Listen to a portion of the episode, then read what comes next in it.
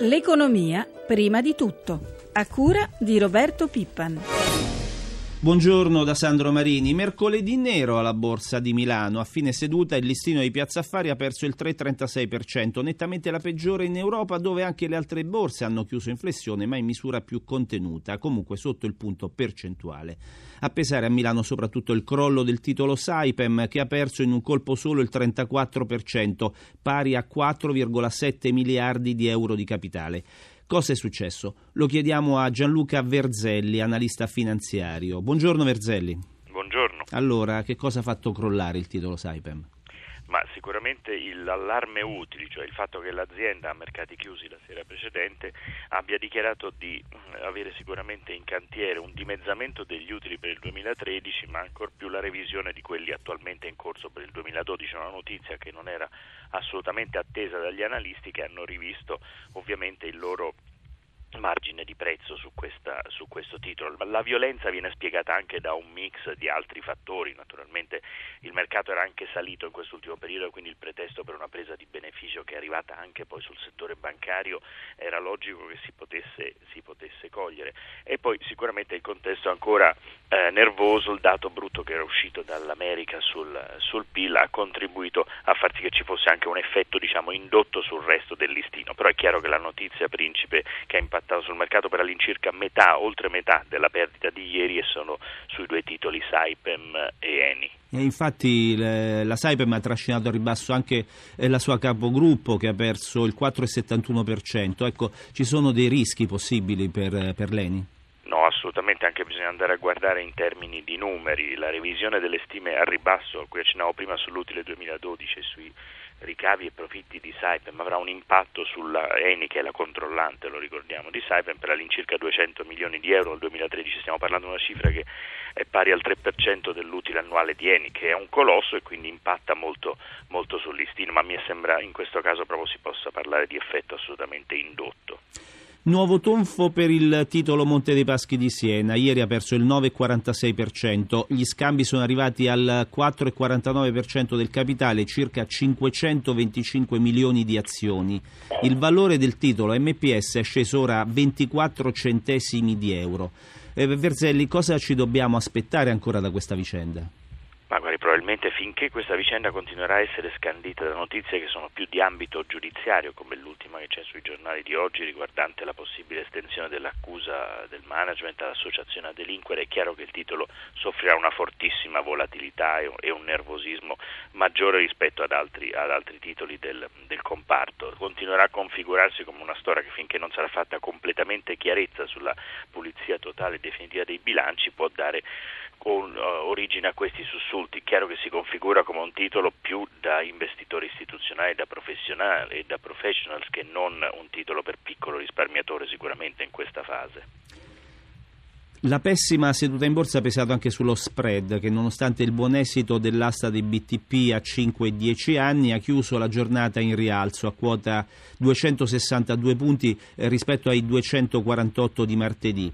Ecco, eh, Verzelli, dobbiamo ricominciare a preoccuparci sul versante dei titoli di Stato, in particolare dello spread fra B T P decennali e Bund tedeschi? Ma io direi proprio di no, anche in virtù dei dati che ricordava lei. Sei miliardi e mezzo di B T P a cinque e dieci anni sono stati tutti sottoscritti con tassi in discesa ai minimi del duemiladieci. È chiaro che bisogna aver presente che lo spread ha avuto un periodo di recupero, di quotazione, di rafforzamento molto molto forte e notevole. Ora stiamo entrando in una fase strettamente preelettorale, quindi anche l'incertezza sulla possibile governabilità chiara e precisa di questo Paese nel dopo elezioni comincerà a farsi sentire con un po' di nervosismo sui mercati. Probabilmente già da ora non, non arriverà sicuramente troppo al di sotto della scadenza elettorale, quindi dobbiamo aspettarci comunque un momento di eh, piccoli consolidamenti, quali quelli a cui lei alludeva, abbiamo assistito in questi giorni. Non sono movimenti di grossissima entità per ora. Grazie Verzelli, buona giornata. Buona giornata a voi. Torneremo a parlare di mercati fra poco in chiusura di trasmissione. Voltiamo pagina e occupiamoci ora invece di Fiat. Entro la fine del primo semestre dell'anno l'azienda svelerà i suoi piani per gli investimenti a Mirafiori. Lo ha promesso l'amministratore delegato Sergio Marchionne durante un incontro con C I S L, U I L e U G L. Quella di ieri è stata una giornata campale per i vertici di Fiat. In mattinata l'inaugurazione della fabbrica ex Bertone a Grugliasco, alle porte di Torino, intitolata all'avvocato Agnelli. Ora produrrà la nuova Maserati. Poi il Consiglio d'amministrazione del gruppo ha approvato i conti duemiladodici, utili superiori alle attese, oltre quota un miliardo e quattrocento milioni di euro.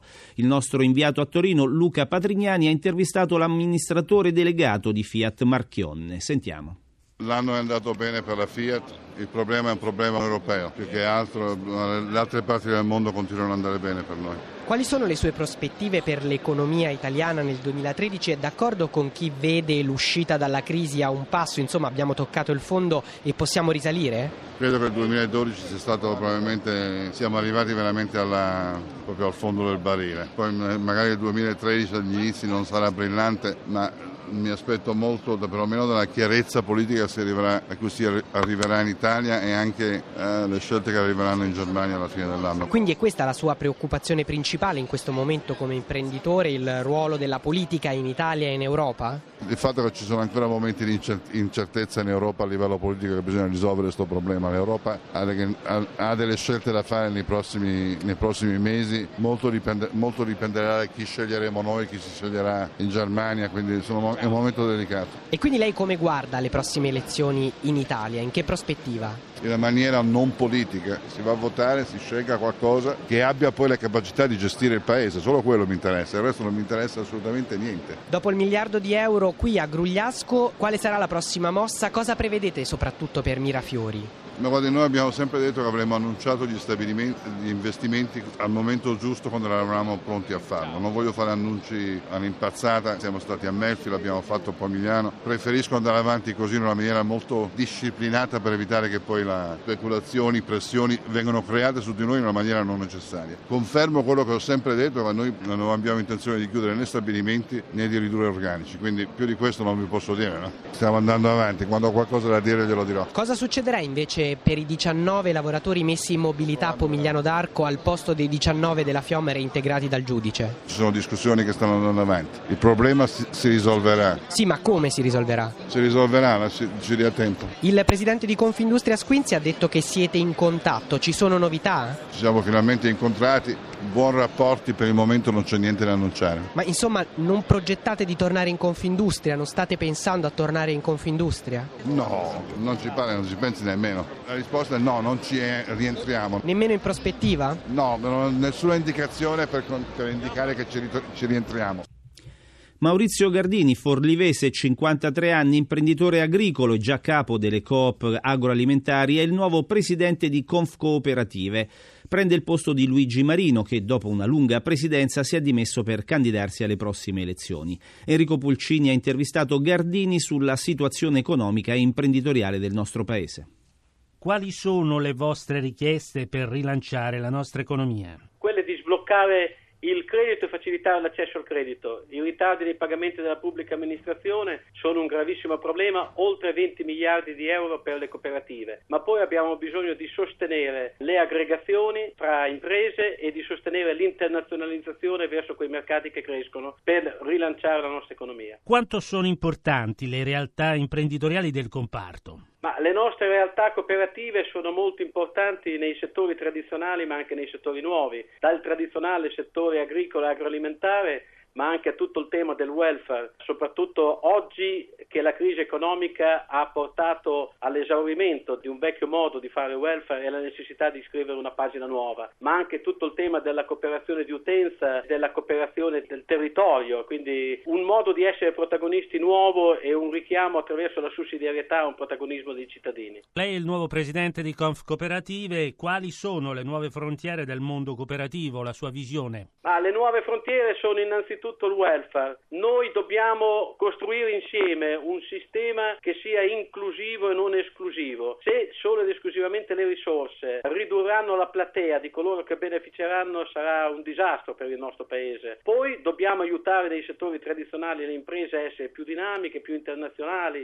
più internazionalizzate, quindi essere più protagoniste, e poi dobbiamo aiutare le nostre comunità, i territori, le nostre zone svantaggiate, i territori più sperduti, dove purtroppo il taglio delle risorse pubbliche portano a un impoverimento della presenza del pubblico, col rischio di un grave degrado sociale ed economico. E parliamo ora di fisco. Secondo i primi dati del duemiladodici, il recupero dell'evasione ha superato i dodici miliardi di euro. Lo ha detto il direttore dell'Agenzia delle Entrate, Attilio Befera, che ha anche rassicurato i contribuenti sull'introduzione del redditometro. Ascoltiamo il servizio di Gelsomina Testa. In Italia gli evasori sono forti e pronti ad opporsi. Lo ha affermato ieri il direttore dell'Agenzia delle Entrate, Attilio Befera. Ogni volta che si tenta un passo avanti si scatenano problemi di tutti i tipi, spiega. Adesso criticano anche il redditometro. Il redditometro non è altro che un incrocio di banche dati, di fatto. Riguarda un numero limitato di soggetti che verranno sottoposti a controllo e che sono quelli che hanno oh, quella che io ho chiamato l'evasione più sfacciata, cioè la differenza notevolissima fra reddito consumato e reddito eh, dichiarato e prodotto. Quindi tutto sommato è un passo avanti non particolarmente eh, significativo, è indirizzato sulle persone fisiche e non sulle imprese. Da lì si è scatenata questa eh, reazione che appunto mi fa pensare che gli evasori in Italia sono abbastanza forti ancora. Il redditometro partirà eh, nei prossimi mesi. Eh, oramai la macchina è messa a punto, faremo trentacinquemila controlli, che sono quelli previsti comunque normalmente, che prima venivano fatti più con i vecchi sistemi di accertamento sintetico. Oggi invece andiamo sulle spese reali, sulle spese effettivamente sostenute e che sono presenti nelle nostre banche dati. La lotta all'evasione è difficile in tutti i paesi, ha continuato Befera. Comunque, nonostante la crisi, i primi dati sul recupero dell'evasione sono incoraggianti. Noi abbiamo dei dati ancora non definitivi del duemiladodici e ci dicono che abbiamo superato la soglia dei dodici miliardi, l'anno scorso erano dodici virgola sette. Anche Equitalia, che all'inizio ha avuto problemi organizzativi, ha rassicurato Befera, ora può procedere a pieno ritmo. Equitalia nei primi sei mesi, in effetti per tutta una serie di vicende ben note, ha un po' arrancato, negli ultimi mesi ha ripreso un ritmo abbastanza buono. C'è un effetto crisi notevolissimo, eh, noi abbiamo concesso quasi due milioni di rateazioni, parliamo di Equitalia, per ventidue miliardi. Che ovviamente significa un incasso nel tempo garantito o comunque tranquillo, una possibilità da parte dei contribuenti in difficoltà di pagare più tranquillamente, però significa comunque ridurre il monte di incassi immediati. E siamo arrivati alla pagina finanziaria, ci colleghiamo con Milano, con Sabrina Manfroi. Buongiorno Sabrina. Buongiorno da Milano. Allora diamo subito uno sguardo ai mercati asiatici. Mercati asiatici contrastati questa mattina, Tokyo ha chiuso in rialzo più zero virgola ventidue per cento, mentre Hong Kong sta cedendo lo zero virgola trentasei per cento. Abbiamo già visto cosa è successo ieri a Piazza Affari, ma c'è qualche, altro, qualche altra cosa da segnalare sulla giornata di ieri? Ma sulla giornata di ieri ci sono state queste raffiche di sospensione con questi ribassi, oltre a quello di Saipem di Monte dei Paschi, che hanno coinvolto diversi bancari, tra gli industriali anche Fiat e Finmeccanica, che hanno perso oltre il quattro per cento. Per quanto riguarda invece la giornata di oggi, eh, la, le previsioni sono al momento poco mosse, in leggero ribasso, piatta Milano. Diamo uno sguardo all'euro sui mercati valutari. L'euro ieri si era rivalutato fino a quasi quota uno virgola trentasei, ora eh, oggi perde un po' di terreno, trentacinque virgola cinquantanove. Come viene quotato il petrolio? Il petrolio a Londra è salito oggi, il Brent è a centoquattordici dollari al barile, mentre per quanto riguarda New York il light è a novantasette dollari il barile. Grazie Manfroi, con te ci fermiamo qui. Per ulteriori informazioni finanziarie vi ricordiamo la nostra rubrica Questione di Borsa, in onda subito dopo il G R uno delle dieci. Per fare domande al nostro esperto dovete chiamare il numero verde otto zero zero cinque cinque cinque nove quattro uno dalle otto e trenta alle nove. E lo spazio dedicato all'economia termina qui. Francesca Librandi, assistente al programma, da Sandro Marini. Grazie per l'ascolto e la linea torna ora a Pietro Plastina.